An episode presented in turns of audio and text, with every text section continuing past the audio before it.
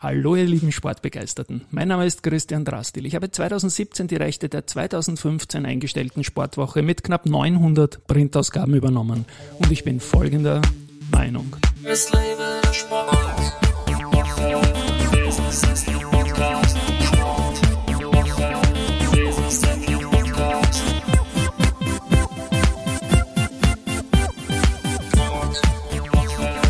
Ja, herzlich willkommen wieder zum Sportwoche Business Athlete Podcast. Mein heutiger Gast ist Elisabeth Niedereder, ehemalige Profisportlerin, 26-fache Staatsmeisterin im Laufsport, Sportwissenschaftlerin, klinische Ernährungsmedizinerin in Ausbildung und Trainerin und Unternehmerin, denn sie ist Gründerin und Inhaberin von TriStyle und der TriStyle Academy hier bei mir im 9. Bezirk. Servus Elisabeth, lange Einleitung, Ende. Hallo Christian, ja, ich war ganz begeistert von dem Jingle und habe mich erst wieder beruhigen müssen vom Mitgrooven. Ja. Das ist immer meine größte Angst beim Podcast, neben einem Termin ausmachen, dass die Leute beim Jingle entweder verzweifeln und ich freue mich immer, wenn sie mitgrooven, ja. Weil selbst komponiert ein bisschen das Wording vom Herrn Fendrich. Sehr spacig. Spacig, Genau, vom Herrn Fendrich. Ausgepackt, du, ich freue mich, dass wir es schaffen. Wir haben ein bisschen eine gemeinsame berufliche Geschichte, da kommen wir dann noch dazu. Aber Karriere, Werdegang, Podcast, du bist auch Podcasterin, über den reden wir dann auch noch. Wie hat es denn bei dir begonnen? Wie bist du als junges Mädel auf die Idee gekommen, schnell zu laufen und das auch professionell zu machen? Ja, du, auf die Idee gekommen ist jetzt vielleicht so, war gar nicht so, sondern es hat sich einfach im Schulsport, im Gymnasium, also da war ich so 12, hat sich das irgendwie ergeben. Wir haben ja immer diesen klassischen leichtathletischen Dreikampf gemacht, ich weiß nicht, ob du das noch kennst, das war Weitsprung, Schlagball, 60-Meter-Sprint. Auf den Schlagball hätte ich jetzt nicht getippt, aber ja. Ja, das war damals so, und da hat es halt immer so Bewerber gegeben und dann waren so Art Scouts in den Schulen unterwegs, zum Glück, und einer hat quasi dann einfach immer die Besten von jeder Schule eingeladen zum Leichtathletiktraining. Und ich habe damals schon ein bisschen Tennis gespielt, aber ein bisschen was anderes gemacht. Aber mir hat dann der Gedanke gefallen, so quasi auch ein bisschen selbstständig mehr zu machen, weil bei allen anderen Sportarten hat man immer einen Termin braucht, immer einen Trainer. Und das war mir recht schnell klar, dass bei der Leichtathletik zwar so zweimal pro Woche war ein Fixtermin, aber die anderen Tage konnte ich eigentlich wirklich daheim von der Haustür weg am Feldweg sozusagen mein Lauftraining machen. Und da war nämlich auch schon am Anfang klar, dass ich jetzt zum Beispiel keine reine Sprinterin werde oder andere leichtathletische Disziplin mache, sondern das schon in Richtung so Mittelstrecke geht. Und das ist mir auch am meisten gelegen und ich bin dann eigentlich deshalb so, mit 12 habe ich mal ein bisschen angeschaut und ich würde sagen, so ab 13 habe ich dann die Pubertät sinnvoll genützt und nicht einen anderen Blödsinn gemacht, sondern bin dann eigentlich da hängen geblieben und habe dann sogar relativ schnell fast täglich trainiert, weil es mir einfach Spaß gemacht hat. Ich meine, Mini-Einheiten, das waren jetzt keine langen Einheiten, aber so 30 Minuten oder so, war fast jeden Tag irgendwas dabei. Und wann bist du dann in Richtung Bahn gegangen? Weil die Disziplinen, die du gemacht hast, in der Schule wird es eine Bahn gewesen sein, irgendeine Art von, aber dann das Training als 13-Jährige wird wohl nicht auf der Bahn gewesen sein, oder doch? Das Leichtathletiktraining schon, das war im Stadion in Wels, ja, und weil der Verein auch dort war und quasi die schnellen Einheiten, Sprinteinheiten und so Tempoläufe waren immer auf der Bahn und die Dauerläufe habe ich dann quasi daheim machen können, aber ich war von Anfang an auf der Bahn, also ich habe dann auch gleich mit 13, 14 so klassische Bewerbe gemacht, so Landesmeisterschaften, was man jetzt als Jugendliche macht. Und würde dann sagen, so ab 15, 16 habe ich es dann ein bisschen ernster genommen mit einem richtigen Trainingsplan und so weiter. Und habe das dann eigentlich fast so bis zu meinem 30. Lebensjahr durchgehend gemacht. Und die 800 sind jene Distanz, wo die Mittelstrecke beginnt. Korrekt, genau. Und es geht dann bis 3000 oder bis 5000 in der Mittelstrecke? Eigentlich bis 3000, wobei die 3000 sind immer so, bis 3000 gibt's ja eigentlich nur im Nachwuchs. Bei den Erwachsenen gibt's ja dann 3000 Hindernis oder dann die 5000. Es ist so ab 5000, das ist Langstrecke und ich bin mir nicht ganz sicher, aber ich glaube die 3000 Hindernis, die wären eher zur Mittelstrecke noch gezählt oder ist das so eine Zwischendisziplin, aber klassisch Mittelstrecke spricht man 800, 1500 und Langstrecke ab 5000, weil die drei Hindernisse gibt es ja auch erst seit ein paar Jahren, aber noch nicht ewig jetzt für Frauen, die 3000 Hindernisse. Ja. Bist du da mal mitgelaufen, auch Richtung Wassergraben? Nein, und so? Nein, irgendwie hat es mich immer gereizt, aber bei mir war es eher so, auf der Bahn war je kürzer, desto besser. Also die 1500 waren für mich schon eine Quälerei auf der Bahn. Ja. Und alles, was länger war, wollte ich dann nicht auf der Bahn. Also zum Beispiel Crosslauf oder Straßenlauf, da habe ich mich überreden lassen, gerne was Längeres, aber nicht auf der Bahn, weil für mich waren die Runden, also ich wollte das schnell vorbei haben. Und ich weiß schon, die 1500 oder eine Meile oder so, das war für mich schon mental schwierig. Ich wollte lieber schnell ja. und mit Spikes und alles erledigt, ja. Hast mit die 400 auch mal geliebäugelt? 400 bin ich immer gelaufen. Ich war immer so klassisch 400, 800 und bin dann fast zu spät drauf gekommen, dass man wahrscheinlich die 800-1500 Kombination mehr liegen würde. Das liegt wahrscheinlich auch an der Trainerwahl. Vielleicht bin ich da nicht immer richtig beraten worden, weil man hat in mir, weil ich sehr muskulös war eigentlich von Haus aus, also in meiner Familie sind auch alle eher athletisch gebaut, hat jeder gedacht, du kannst gut sprinten. Ich habe aber witzigerweise im Sportstudium haben wir mal so einen Gentest gemacht und nur ist rausgekommen, dass meine Gene komplett ausdauerlastig sind und alles so, was? Das gibt's ja nicht, aber wirklich und im Endeffekt stimmt's, weil für den Laien wirkt so, ja, die kann schnell laufen, die kann sprinten, aber im Profisport ist das ja ein richtiger Sprinter, der müsste ja von Anfang an viel, viel schneller laufen. Also das heißt, an der reiner 100-Meter-Sprinter hätte ich nie werden können, da wäre ich viel zu langsam gewesen. Also viel zu langsam jetzt. Ja, im Vergleich zu dem, was man erreichen kann, muss man sich seine Skills halt anschauen und bewerten, ja. Vor allem bei den Männern ist ja zwischen 400 und 800 ein komplett anderer Körperbau. Das ist, glaube ich, bei den Frauen nicht ganz so. Bei den Frauen gibt's so Mischtypen. Also bei den Männern fast noch mehr, aber bei den Frauen gibt's auch so Mischtypen, aber klassischerweise, ja, die sind sehr muskelbepackt, ja. Und bei den Männern, das sind die 800 oft die Hälfte von einem 400-Meter-Läufer. Und was mich ja als Zahlenfreak irgendwie immer so beeindruckt hat, früher, das kann ich mich noch erinnern, 1,41,73 Sebastian Coe. Das war die Zeit mit die 1,45,37 von Franz Klammer. Damals die zwei Zeiten habe ich mal gemerkt in Innsbruck und das andere halt der 800-Weltrekord. Dass es die Männer damals nicht schaffen, wenn es 100 Meter in 42 Rennen, 400 Meter in 42 Rennen, die zweiten 400 nicht mal in 58 Rennen können. Wenn sie um dann den Sebastian Coe-Weltrekord, der vielleicht mit 50,51 durchgegangen ist, ja, aber weißt du, was das Problem ist? Das verstehen auch viele nicht und das habe ich auch leider sehr spät begriffen und hätte mir dann wahrscheinlich im Training auch viel harte Einheiten erspart. Die 800 wären zu 50% oder sogar zu 60% aus dem aeroben Stoffwechsel bereitgestellt. Sprich, wenn du keine Ausdauer hast, wirst du immer in der zweiten Runde komplett einbrechen und das ist so der Klassiker. Die 400-Meter-Sprinter sind so trainiert, dass sie gerade noch die letzten 100 Meter durchbeißen. Die könnten vielleicht noch 500 Meter Spitzenzeit laufen oder 600, aber beim 800er wird es ja wirklich zart zwischen 500 und 600 und da kommt dann die Ausdauer ins Spiel und wenn die einfach nicht ausreichend trainiert ist, dann kannst du der schnellste Sprinter auf der Welt sein, du wirst immer noch, also du musst einfach so gleichmäßig wie möglich laufen und das ist einfach ganz eine andere, es ist ja doch trotzdem das Doppelte, man denkt sich nur 400 mehr, aber zum Beispiel ein Halbmarathon und ist auch die Hälfte von einem, weißt du, was ich meine? Und das wenn man es jetzt so sieht, stoffwechselmäßig ist das Doppelte von einer Distanz, auch 100 und 200. Der 100-Meter-Sprinter hat oft beim 200er keine Chance gegen einen 200-Meter-Spezialisten, weil da kommt die Kurve dazu, da kommt, also das ist sehr, je besser man wird, desto spezifischer, also das ist schon eine eigene Wissenschaft, ja. Ja. Zwischen 100 und 200, wenn du den Start wegrechnest, hast aber nicht diesen Prozentunterschied als 400 und 800, das ist ja wirklich brutal, ja, 42 und 1,41 zum Beispiel. Am Minuten auf dem zweiten Kilometer und 40. Ja, aber so darfst du das 400. nicht sehen, weil du bist bei einem 400er in so einem hohen Laktatspiegel, da müsste man um so viel langsamer laufen, dass man überhaupt noch stoffwechselmäßig, weil du bist in so einem Grenzbereich, dass der Körper eigentlich, man braucht ja was der Sauerstoff zählt, ja. Und das geht dann einfach nicht, dass man dann noch einmal, das Herz und alles ist komplett am Limit und die Muskulatur macht einfach zu sozusagen und da müsstest dann einmal 10 Minuten warten, bis das Laktat wieder unten ist. Ja. Also so geht's. Es ist in der Theorie, ich habe mir es auch oft so überlegt, das gibt's ja nicht, das muss ja gehen, aber leider so ist es nicht. Ja. Kommen wir zu deinen Bestleistungen. 26 Staatsmeistertitel ist eine ordentliche Size, Respekt. Und ich glaube, der 800 war auch die Strecke, wo du dich am wohlsten gefühlt hast, oder? Ja, am wohlsten, sagen wir so. Die 400, für die war ich dann im Endeffekt einfach zu langsam und da hat mir das Training dafür auch nicht so gefallen. Und die 800 waren halt so genau die Zwischenstrecke, ja. Am Ende sozusagen meiner Karriere habe ich dann gemerkt, okay, viel schneller werde ich nicht mehr, hätte vielleicht die 1500 mehr in Angriff nehmen sollen. Aber bei den den 800 hat mich halt irgendwie, so das war so eine Hassliebe. Also einerseits hat mich gereizt, dieses Schnelle, dieses Taktische, aber genau das ist halt auch oft das Zermürbende, weil wenn es dann einen schlechten Takt erwischt oder die falsche Taktik, dann ist, und es ist halt dann vorbei in 2 Minuten.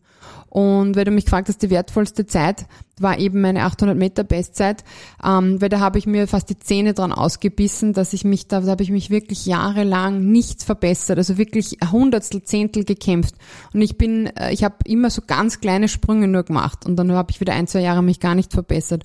Und ich weiß, dann habe ich 1 Jahr ohne Trainer trainiert und habe mich dann mühevoll von 207, ich weiß gar nicht mehr, 207 irgendwas, auf 206, auf eine hohe 206, ja, wirklich runtergekämpft, ja, und das war halt so einfach so eine Befriedigung, weil es endlich einmal zumindest unter 2,7 war. Ja.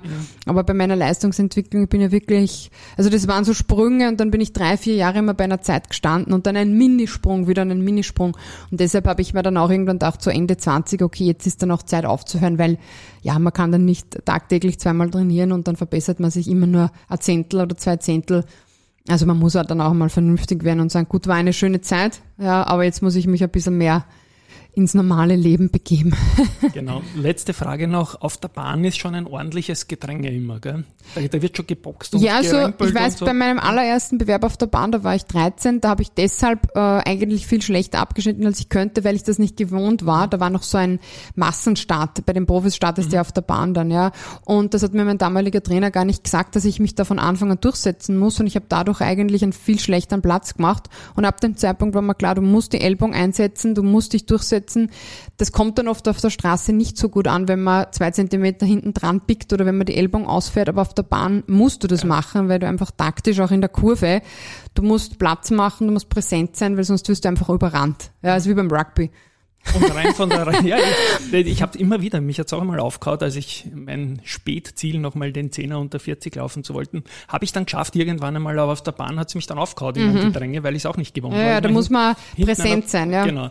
Letzte Frage noch, wenn du dir die 800er nochmal visualisierst, war eher die erste oder die zweite Runde relativ zu den anderen deine Stärke? Du, das war eher davon abhängig, wie schnell ich die erste angelaufen bin. Ja. Aber hast du eher die Tempohärte am Anfang gehabt oder dann den langen Zielsprint oder überhaupt die letzten Meter? Ne, grundsätzlich, meine große Stärke war immer der Endspurt. Also ich habe gewusst, wenn man vom 400er kommt, ist das nein. Naja, nein, das ist eher so, bei mir ist die Frequenz die große Stärke. Das ist ein bisschen angeboren, so wie die Schnelligkeit. Ich kann irrsinnig gut umschalten. Ja. Und das merke ich auch jetzt noch, wenn ich oft Lauftechnikanalysen und so weiter mache bei den Kunden. Das haben sehr wenige, dass die von Haus aus eine gute Frequenz haben. Und ich konnte immer, also wenn ich gleich auf mit jemandem war, und es waren nur mehr 50 Meter, dann habe ich gewusst, wenn ich gleich auf bin, ich meine, ich bin jetzt nie gegen eine Olympiasiegerin gelaufen, aber ich sage, da habe ich immer gewusst, ich kann es noch packen, weil ich einfach mit einem Klick sozusagen die Frequenz umstellen konnte. Ja.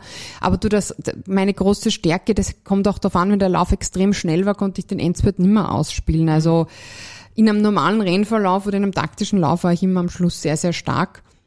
Aber meine Kunst oder meine Stärke war dann eher, dass ich sehr gleichmäßig, sehr genau laufen konnte. Also ich konnte wirklich so alle 100 Meter genau gleich schnell laufen, ohne auf die Uhr schauen zu müssen. Und das kann auch nicht jeder. Ja.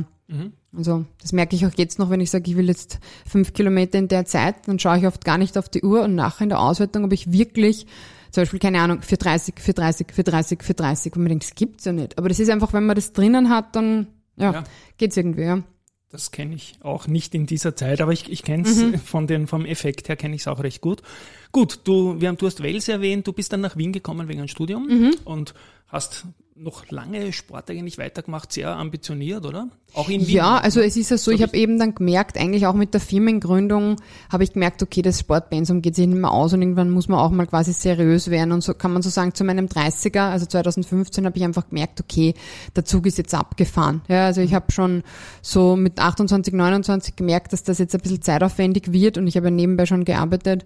Und dann mit der Immobilie, über die wir uns ja dann eigentlich quasi näher gekommen sind sozusagen, ja, mit der Immobilie war dann für mich auch der Schlussstrich, weil da war halt auch eine irrsinnige finanzielle Belastung da, oder eine, du hast gewusst, jetzt ist ernst, jetzt arbeite ich nicht mehr von daheim, von der Wohnung, sondern jetzt zählt's. Und da habe ich dann den Sport reduziert und habe dann aber noch, ja, so wie es halt mit meinen Athleten, also wir haben ja bei TriStyle viele Kunden, und da hat es halt oft so Spaßbewerbe gegeben, und da hat man sich dann mal überreden lassen, ja, rennst bei der Staffel mit oder bei der, aber die Spikes habe ich eigentlich seit 2015 nie wieder angehabt. Also ich bin nie wieder auf der Bahn irgendwas gelaufen, keinen Profibewerb mehr und habe eigentlich dann, mit ein paar Athleten von mir in New York, also ich habe dann die Idee geboren, wir laufen mal einen Marathon und habe dann ein paar von meinen Athleten auch unterstützt. Das war dann eine ganz neue Erfahrung. Ja. Aber ja, ich laufe halt immer noch natürlich, weil man kann nicht sein Leben lang laufen und dann einfach, also es gibt solche Leute, aber ich bin auch während der Schwangerschaft jeden Tag gelaufen bis zum Tag von der Entbindung. Auch wenn es dann nur mehr 4-5 Kilometer waren im Gehen, Traben. Aber wenn du das ist wie Zähne putzen. Ja. Man muss nicht jeden Tag sein, aber ja. Jetzt waren viele Dinge drinnen. Schwangerschaft, die Immobilie. Du bist in Wien, du hast TriStyle erwähnt. Nennen wir doch mal die Adresse. Wir werden TriStyle natürlich dann verlinken in den Shownotes, auch noch deinem Podcast. Was war damals die Entscheidung, dich im 9. Bezirk in einer wirklich lässigen Immobilie, und ich löse das auch gleich auf, näher gekommen beruflich, ich war dort Untermieter, ein Jahr lang circa, und wir haben dort unsere Gespräche gemacht, weil es einfach eine leibende neue Eckimmobilie ist im 9. Bezirk, Türkenstraße. Wieso hast du dich für das entschieden? Die Lage Donaukanal ist ja nicht so deppert. Du, wir haben viele Immobilien angeschaut. Also es war eigentlich so, ich habe von daheim aus gearbeitet, habe Trainingspläne gemacht, habe meine Kunden auf der Laufbahn getroffen, damals auf der Schmelz, weil da habe ich studiert und dort in der Nähe auch gewohnt. Und das hat eigentlich für den kleinen Kundenkreis völlig gereicht. Und wir haben dann aber überlegt, also wir mit dem kleinen Trainerteam, das ich damals schon hatte, haben wir halt überlegt, okay, wir brauchen irgendwie eine Immobilie. Für die Laktattests war es irgendwie so unprofessionell, weißt du, du bist auf der Laufbahn, schlechtes Wetter, ja okay. Ja, du warst immer so wetterabhängig, du warst von anderen Sachen abhängig. Und damals mit meiner besten Freundin zusammen, mit der Annabelle, die kennst du ja auch, haben wir einen Kurs gemacht. Grüße nach Graz, ne? Ja, genau, also ein ganz intensives Workout, und wir haben uns dann immer irgendwo eingemietet, und haben gesagt, da machen wir es da. Und irgendwie war das dann auch so, man ist so fremdbestimmt. Und dann haben wir irgendwie auch gemeinsam ein bisschen geschaut. Natürlich habe ich dann, weil die Annabelle war ja fix berufstätig so, und bei mir war es ja quasi erst im Werden, habe gesagt, na okay, passt. Suchen wir was, und dann ist uns die Immobilie eigentlich so ein bisschen zufällig untergekommen, und ich weiß noch damals, der Termin mit der ersten Maklerin war so, naja, wollen Sie das wirklich? Und da ist ja der Keller und das, und ich mir dachte, na perfekt, Und dann haben wir das halt komplett umgebaut, ist natürlich auch viel Geld reingesteckt worden, und da bin ich auch immer dankbar, dass ich da am Anfang auch viele Leute gehabt haben, also nicht nur die Annabelle, sondern auch im privaten Umfeld Leute, die mir da geholfen haben, also du warst ja eigentlich auch eine Riesenunterstützung im ersten Jahr. Ja, es hat auch mir was gebracht, bevor ich das hier gefunden habe. Der ist junger Unternehmer, ich meine, die Mietkosten brauche ich da nicht sagen, in der Nähe vom 1. Bezirk, was das, dass das groß ist. Ja. Und da bist du halt über jede Unterstützung und auch über einen Untermieter froh, weil wir hatten zwar einen fixen Kundenkreis, aber bis das wirklich anläuft, dass man sagt, es kommt das rein, was man investiert hat, dauert's ja. Aber das war natürlich die absolut richtige Entscheidung. Und man ist halt dann einfach professioneller, und der Standort ist natürlich in Wien, wenn du in der Nähe vom Zentrum bist. Parkplätze gibt's auch, beziehungsweise wir haben mittlerweile sogar Kundenparkplätze in einem Innenhof gleich 2 Häuser weiter. Also von dem her würde ich sagen, das war das Richtige. War natürlich ein unternehmerisches Risiko, aber ein bisschen risikobereit muss man ja sein. Das gehört dazu, das kenne ich wiederum sehr, sehr gut. Und wie gesagt, das war für uns, also es war gar nicht so Unterstützung, es war für uns wichtig, in der Nähe ein Büro zu haben, wo man Leute treffen kann. Das Umfeld Sportwirtschaft, das bin ich eigentlich auch immer gewesen. Und deswegen war es auch für meine Kunden authentisch, mal woanders hinzugehen und nicht immer nur in die... Ja, ihr habt ja quasi einen eigenen Eingang gehabt. Übrigens, mittlerweile gibt's auch die Schiebetür, also jetzt hätten wir das alles. Genau. Ja, herrlich. Ich war schon 8 Jahre nicht mehr dort, glaube ich, jetzt wo du sagst. Wird wieder mal Zeit für einen Besuch, ist ja nicht so weit. Genau. Man sieht sich ja eigentlich, wenn man sich sieht, dann irgendwo, dass du mit Laufgruppen vorbei im Augarten. Ja, da muss ich mich gleich entschuldigen, ich bin da immer hochkonzentriert und ich grüße dann peripher, aber ich schaue immer, dass ich professionell bleibe, weil sonst, du kennst mich, ich rede gern, und dann wird so ein Tratschall, und dann sagt die Gruppe vielleicht, hey, was ist mit uns? Ja, genau, was ist da? Ja. Na gut, dann sind wir schon mittendrin, Laufgruppen, 9. Bezirk, eine Location. Was bietet TriStyle genau an? Und die Akademie gibt's ja auch, und dann gibt's auch immer wieder so Fernreisen, wo du mit... Fernreisen noch gehabt. Ja, für mich ist das sehr weit. Mein Radius ist 10 Kilometer quasi. Ne? Also grundsätzlich würde ich uns, früher habe ich immer gesagt, TriStyle Studio. Mittlerweile würde ich uns eigentlich als sportwissenschaftliches und eigentlich auch, kann man bald sagen, ernährungswissenschaftliches Institut sehen. Aber Fokus liegt auf der Sportwissenschaft und Trainingswissenschaft. Und zu uns kommen all jene, die einfach sagen, ich möchte mal schauen, wo ich überhaupt stehe, gesundheitlich und sportlich. Ich möchte gezielt mich auf einen Bewerb vorbereiten oder ich brauche einfach eine Unterstützung so beim alltäglichen Training, so klassisches Personal Coaching, wo man sagt, ich will einfach professionell beobachtet werden, führe ich die Übungen richtig aus, laufe ich mit dem richtigen Puls und so weiter. Ja, das heißt, es sind einerseits so One-Timer, die zu uns kommen, die sagen, hey Christian, so ich mache jetzt, möchte jetzt einen Laktattest werden, ich möchte jetzt wieder gescheit trainieren, kommst zu uns, machst einen Test, kriegst eine Beratung, passt. Genau, bevor sagst, ich auf ein Bier gehe, nachher noch bei dir vorbeikommen, noch schnell. Gell? Oder wenn du sagst, nein, das reicht mir nicht, ich möchte es mit Plan machen, dann kriegst du basierend auf den Testwerten gleich einen Plan. Oder du kommst zu uns, wirst sagst, ich möchte endlich mein Sixpack erreichen, ich schaffe das nicht alleine, buchst einen 10er-Block Personal Coaching und dann kriegst du einen Drill Sergeant. Na, Spaß, wir sind da wirklich sehr behutsam. Also, zum Glück hat man das jetzt nicht gesehen, ich wollte, Also, ja. Habe auf meine Wampe gegriffen. Ja. Genau. Für Bier sind wir zum Sixpack. Ne? Und so jetzt ganz klassisch, wir haben auch Bier, also das ist eine Bioimpedanzanalyse, wo man Körperfett, weil wir schon beim Thema sind, analysiert, Muskelmasse. Also wir haben wirklich vom Gesundheitssportler, vom Nichtsportler, der einfach wissen will, wie man steht, bis zum Ambitionierten. Also es gibt jetzt bei uns, viele haben früher gedacht, man darf nur zu uns kommen, wenn man Profisportler ist. Ganz im Gegenteil, wir haben eigentlich keinen einzigen Profisportler. Wir haben Anfänger, wir haben vielleicht leicht Fortgeschrittene und wir haben Ambitionierte. Aber es ist alles im so der Überbegriff Hobby, Gesundheitssport und und bei der Academy, da versuchen wir quasi das, was wir machen als Trainer, weiterzugeben. Das heißt, zur Academy kommen welche, die sagen, hey, irgendwann will ich vielleicht selber Trainer werden oder ich möchte einfach das ganze trainingswissenschaftliche Konzept verstehen oder mich interessiert ein spezieller Kurs, zum Beispiel Ernährung oder Krafttraining oder irgendwas. Ich sage einmal, von 8 von 10 Absolventen werden dann selber zwar gar nicht Trainer, aber sie verstehen endlich einmal das Konzept, sie können es für sich selber, für ihren Freundeskreis umsetzen und manche wagen dann wirklich den Schritt, auch unternehmerisch und werden wirklich selbstständig Trainer. Ja? Was man dann damit macht, bleibt einem überlassen, aber ich glaube, die Academy ist einfach so, wir sind eine Gruppe aus Referenten, ja, also wir haben, ich glaube, fast 10 Referentinnen und Referenten und zu unterschiedlichen Themen und ich glaube, es ist einfach auch eine Bereicherung, wenn man sagt, hey, mich interessiert die Thematik, weil ich kriege ja auch oft Fragen so zwischendurch, so Leute fragen mich, warum muss ich halt 4 Kilometer laufen oder nicht 8 oder keine Ahnung und ich versuche es dann zu erklären, aber oft sage ich, hey, sitz dich doch einmal einen Tag rein in Kurs, keine Ahnung, Trainingsplanung, dann verstehst du die Zusammenhänge, nicht, dass ich nicht erklären will, aber man kann das nicht so ad hoc schnell in einem Satz erklären, ja. Jetzt bringe ich dir noch einen Satz zu meiner Fernreise nach Kroatien. Bitte, ja. Was machst du dort mit den Leuten? Das ist immer so in einer Wintersaison aus unseres, nicht ganz, nein, oder? Die Wintergeschichten machen wir eigentlich nicht mehr, weil das mit dem Fliegen zu aufwendig war. Wir haben jetzt klassisch, wir haben ein Trailrunning, wir haben 2 Trailrunning-Camps, vielleicht gibt's auch bald ein drittes, ja. Wir haben ein Triathlon-Camp, wir haben auch andere Camps, zum Beispiel nächstes Jahr wollen wir wieder unser Tri-Fit-Camp reaktivieren, das ist Mindset, also Psychologie, Ernährung und Sport, ja, also das ist auch für komplette Sportmuffel geeignet und es gibt halt verschiedene Themen, wir haben auch Swimrun zum Beispiel, das ist ja so eine neue Trendsportart, ja, oder für jemanden, der sagt, ich bin noch nicht so weit von Triathlon oder ich möchte lieber nur schwimmen und laufen. Und die sind halt meistens in Kroatien, wobei nicht nur, wir haben auch in Börtschach heuer noch ein Camp. Schön. Und also ich sage mal so Österreich, Kroatien, Italien, so das nähere Ausland, ja. Also Österreich nicht, aber und wobei, ja. Das ist so, da geht es einfach darum, dass man sich wirklich eine Woche oder 10 Tage oder auch nur 4, 5 Tage mal nur der eigenen Leidenschaft widmet und da quasi professionell unterstützt wird. Und auch da muss man kein Profi sein. Also wir haben 3 Leistungsgruppen bei fast allen Camps. Und es sind auch Einsteiger willkommen. Wobei beim Schwimmen muss man sagen, Einsteiger, man sollte schon sich über Wasser halten können, sonst wird es problematisch. Aber ja, grundsätzlich dient das einfach so der Intensivierung und es ist auch ein Motivationsschub. Also ich merke es selber, wenn ich da von einem Camp heimkomme, da ist man so richtig, wow, top. Ja. Ja, man zieht das dann durch irgendwie mehr.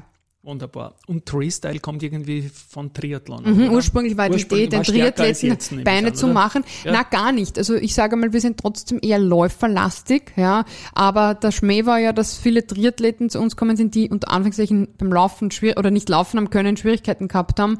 Und das hat sich dann so etabliert. Aber wir sind jetzt kein reines Triathlon-Unternehmen, also ganz im Gegenteil. Ja. Ja. Na gut, ich spiele was ein kurz. Push Your Limit. Der TriStyle Podcast mit Head Coach Elisabeth Niedereder.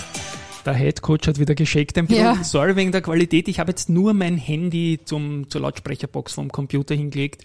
Deswegen keinen eigenen Jingle gemacht, der fetzt ordentlich, wenn man hört. Und wenn man hört, und man kann ja viel mehr von dir hören als diese 30 Minuten, die wir jetzt reden werden, nämlich 53 Folgen eines eigenen Podcasts Push Your Limit. Mhm. Meistens mit dir, nicht immer nur mit dir. Viele Gäste, Gästinnen oder wie man auch immer die Sportbubble da subsumieren kann. Es geht um alles Mögliche von Ernährung, Trainingsplan, deine ganze DNA ist da drin irgendwie. Psychologie haben wir auch. Psychologie haben wir drin, also vom Spitzensport zum Hobbysport. Jetzt war irgendeiner, der irgendwie gute Ideen gehabt hat, glaube ich, beim Laufen immer Kabarettist Christian Schwab oder so. Von den Comedy-Hitten. Ja. Da fühle ich mich sehr wiedererkannt auch, weil ich brauche das Laufen für mich. Ja. Ich muss irgendwas abliefern und dann gehe ich vorher laufen und da kommt irgendwas. Ja, das stimmt. Dann. Das kommt. Das funktioniert, ja. Genau. Reden wir über den Podcast. 53 Folgen, immer wieder auf Rang 1, auch in den Apple Charts im Sportbereich. Was war der Beweggrund, den zu machen? In welcher Frequenz kommt er und was ist eigentlich das Ziel dabei? Also grundsätzlich von der Frequenz schauen wir alle 14 Tage. Jetzt leider im August ist einmal so 3-4 Wochen Pause dazwischen gewesen, aber ursprünglich, also wenn es geht, immer 14-tägig. Mir wäre es sogar lieber noch öfter, aber das ist oft dann ein bisschen schwer. Ja, dass man alles, so die Work-Life-Balance, dann auch noch die Podcast-Aufnahmen unterbringt.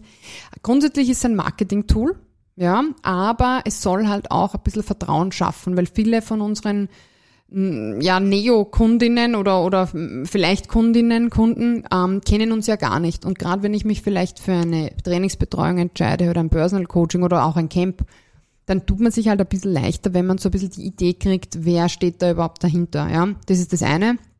Das andere ist, ich sehe es schon auch ein bisschen als Hilfestellung, weil ich kenne auch viele, die sagen, hey, mich interessiert das, aber ich habe jetzt momentan nicht die finanziellen Mittel oder ich möchte mich da einfach mal noch mehr damit befassen. Also mal quasi, wir geben schon gratis Expertenwissen her. Deshalb kann man unseren Podcast auch aktiv unterstützen. Wird zwar sehr wenig gemacht, muss ich sagen. Ich meine, wir mit so einem Spendenpartner. Ja, genau. Wir pushen das jetzt auch nicht extrem, weil ich sage mal, es ist trotzdem ja unsere Sache, ja. Aber ich freue mich natürlich immer und ich sage immer, wenn jeder nur 1-2 Euro hergibt, ja, dann ist es trotzdem nett, weil natürlich was so eine Podcast-Produktion in einem Studio mit Gästen, mit Moderator kostet, das brauche ich jetzt, glaube ich, an der Stelle nicht erwähnen, aber es soll halt schon im weitesten Sinne einfach die Kundenbindung stärken, ja, und neue Kunden ansprechen. Und das funktioniert auch sehr, sehr gut. Wir haben durch den Podcast die Kundenkreise erweitert, weit über den Raum Wien, Niederösterreich, Oberösterreich hinaus, also sogar ins Ausland. Und da kommen jetzt Kunden wirklich auch aus dem Ausland extra zu uns. Und da merkt man halt schon, was sich da aufbaut. Also die hören jetzt nicht eine Folge, sondern die hören wahrscheinlich 10 Folgen, 20 Folgen und sagen, passt, das ist mir wert, ich fliege jetzt nach Wien und mache dort einen Laktattest oder eine Betreuung oder ein Personal Coaching. Und das ist dann für uns natürlich schon ein Wahnsinn. Da kommt dann, also die Rentabilität sieht man dann schon ein bisschen, aber das ist jetzt nicht der Hauptgrund. Mir macht es ehrlich gesagt einfach auch Spaß. Das merkt man beim Hören auch, ja. Ja, genau. Na, das freut mich. Ich meine, ich schaue das nicht so ein Blabla, was habe ich am Wochenende gemacht, Podcast ist, sondern schon ein, entweder gibt es so wissenschaftliche Folgen, die sind eher kurz und knackig, aber da wird wirklich, also da habe ich auch zum Beispiel einen Physiker gehabt, einen Doktor der Physik, der ist wirklich ein Experte und da muss auch alles passen. Also es sitzt jetzt keiner dahinter und sagt, stimmt das oder nicht, aber mir ist schon wichtig, dass ich keinen Blödsinn verzapf. Ja. Es gibt auch so Gäste, wo es einfach mehr zwar Blabla ist im Sinne von, wir haben einen lockeren Talk, aber es verfolgt immer ein gewisses Ziel. Also wir machen jetzt nicht so, ja, nehmen wir heute wieder was auf und was hast du gemacht, was habe ich gemacht und wie geht's da heute, sondern ich weiß zwar, die funktionieren auch gut, aber das ist nicht so meine Intention. Also ich möchte schon fundiertes Wissen vermitteln, ja, und den Leuten wirklich einen wertvollen Input geben, was auch wirklich auf Fakten basiert und jetzt nicht irgendwie sage, okay, ich ernähre mich so, weil es mir taugt, sondern ich versuche halt auch immer ganz objektiv an die Sachen heranzugehen. Ja. Macht es einen Sinn, wenn ich jetzt als Hörerin, Hörer sage, das höre ich mir an, was die Elisabeth da zu erzählen hat in 53 Folgen, dass man das chronologisch hört oder kann man sich rauspicken, nachdem ein Spektrum was mich interessiert, oder ist chronologisch doch empfohlen, weil auch horizontal erzählt wird? Also ich sage so, wenn ich mir einen Podcast zum ersten Mal neu anhöre, würde ich mir immer die erste Folge anhören, dass ich weiß, worauf lasse ich mich ein. Aber wir haben so Serien in den Folgen. Also wir haben zum Beispiel Ernährung als Medizin, Teil 1, Teil 2. Da ist klar, da höre ich zuerst Teil 1 vor Teil 2. Aber alles andere ist eigentlich, ich würde sogar sagen, wir haben so ab Folge 8 ein anderes Setting gewählt. Ja, das heißt, wenn ich jetzt sage, ich will nur die neuen Folgen hören, würde ich erst ab Folge 8, 9 reinhören. Ansonsten kann man sich wirklich eine rauspicken, so ist auch gedacht, ja, dass die zeitlos sind und dass ich sage, wenn mich das jetzt interessiert, höre ich mal das Thema vegane Ernährung und Sport zum Beispiel an und pick mir wirklich die eine Folge raus. Ja. Dann komme ich noch zum wunderschönen Abschlussthema. Du hast das erwähnt. Schwangerschaft, mittlerweile stolze ist mittlerweile Mama. Vorbei. Ja, ja. Die ist schon länger vorbei. Mhm. Ne? Also stolze Mama. Wie geht sich die Work-Child-Balance auch im Sport aus? Ja, grundsätzlich, wie geht sich's aus? Also trocken betrachtet habe ich immer einen Tag sozusagen für mich und einen Tag, wo ich alleine bin mit der Kleinen. Das ist aufgrund der Arbeitszeit von meinem Freund, ja, weil der hat immer 24 Stunden Dienst und 24 Stunden frei. Ja. Das heißt, es ist recht klar vorgegeben, an welchem Tag kann ich Termine machen, wenn ich will, an welchen Tagen kann ich so mit dir einen Podcast aufnehmen und so weiter. Also das heißt, so haben wir das für uns aufgeteilt. Allerdings an den Tagen, wo ich jetzt mit der Kleinen sozusagen alleine bin, ist es jetzt auch nicht so tragisch. Also manchmal hole ich mir auch Hilfe von Oma, Opa, Schwiegereltern oder so, aber meistens schaue ich, dass ich das alleine mache, weil sonst ist man ja dann auch irgendwie wieder immer fremdbestimmt. Und am Anfang geht's natürlich nicht, ich sage, das erste Jahr ist am besten, man bleibt eigentlich so viel wie möglich daheim oder im kleinen Umkreis und macht jetzt nicht so viele Unternehmungen. Ja. Aber mittlerweile habe ich sogar schon geschafft, auf das bin ich wirklich stolz, dass ich mit einem Buggy, also mit einem Kinderwagen und dem Hund an der Leine laufen gehe. Das funktioniert nämlich nur in der Konstellation, weil wenn ich mit der Kleinen alleine laufen gehe, ist ihr das zu langweilig. Mhm. Aber wenn sie den Hund sieht vor sich, das findet sie so toll, wie so ein Pferd, das vorgespannt ist. Ja. Und dann funktioniert es. Ich meine, da mache ich jetzt kein hartes Training, aber ich bin nicht so... Weißt du, immer ist nicht so, ich muss jetzt daheim bleiben oder nur darf nur am Spielplatz gehen. Ich kann auch für mich was machen und also haben alle eigentlich was davon. Aber natürlich konzentriert jetzt am Computer arbeiten oder an Kundentermin, ja, das geht nicht immer. Aber ich sage mal so, ich meine, das ist vielleicht ein bisschen altmodisch, aber in der Hinsicht bin ich auch ein bisschen altmodisch. Ich sag, also, wenn man plant, ein Kind in die Welt zu setzen und dann nicht einmal die ersten 2 Jahre des Kinderlebens opfern, ist ja schon fast übertrieben, einfach sagt, ich bin vorwiegend beim Kind. Du bist jetzt mein Mittelpunkt. Genau. Dann, finde ich, sollte man sich vielleicht das auch ein bisschen überlegen. Es gibt verschiedene Modelle, es gibt auch Leute, die geben das Kind mit 6 Monaten oder 8 Monaten schon in die Krippe. Nie im Leben. Also ich gebe sie so spät wie möglich in den Kindergarten auch. Weil, warum? Also, ich meine, aber das ist, wie gesagt, ich will da auch niemandem zu nahe treten, aber man muss halt dann einfach, weil das geht so schnell vorbei und dann denkt man sich, ja, hätte ich denn dann in der Anfangszeit mehr Zeit mit den Kindern verbracht, ja. Und es ist ja auch lustig, also es ist ja nicht jetzt so, dass, wie gesagt, ja, und wenn man dann sagt, beim zweiten Kind weiß man ja dann schon, wie es ist vielleicht, also ich würde auch gerne noch ein zweites Kind haben, ja. Und da denke ich mir so, ja, ich finde, es gehört halt irgendwie dazu und als Unternehmer ist halt insofern schwierig, weil man halt als Selbstständige einfach auch so staatlich jetzt so, ja, quasi nicht. Und also gibt keine Karenz in dem Sinne, will nicht jammern, das war mir auch vorher durchaus bewusst, ja. Aber ja, man kann jetzt nicht einfach sagen, ich lasse mich karenzieren und kriege dann fast mein selbes Gehalt. Das kann man sich abschminken, aber auch hier, sage ich mal, ist ein gewisses Risiko, aber es lohnt sich halt auf jeden Fall. Und du wirkst so, als hättest du das alles im Griff. Ich spiele meine Abspannmusik und finde es sehr spannend. Ich glaube, wir haben uns 8 Jahre nicht wirklich gesehen, aber irgendwie durch den Podcast ist die Stimme so familiar irgendwie. Ja, also ich fühle mich nicht so. So geht es mir mit etlichen Podcastern irgendwie, genau, die ich laufend höre, aber gar nicht kenne eigentlich. Ich höre jeden Tag 8 Stunden Podcast, weil ich allein im Office bin und das geht halt aus, ne? Liebe Elisabeth, danke, dass wir uns innerhalb des 9. Bezirks aus verschiedenen Ecken wieder mal zusammengesetzt haben.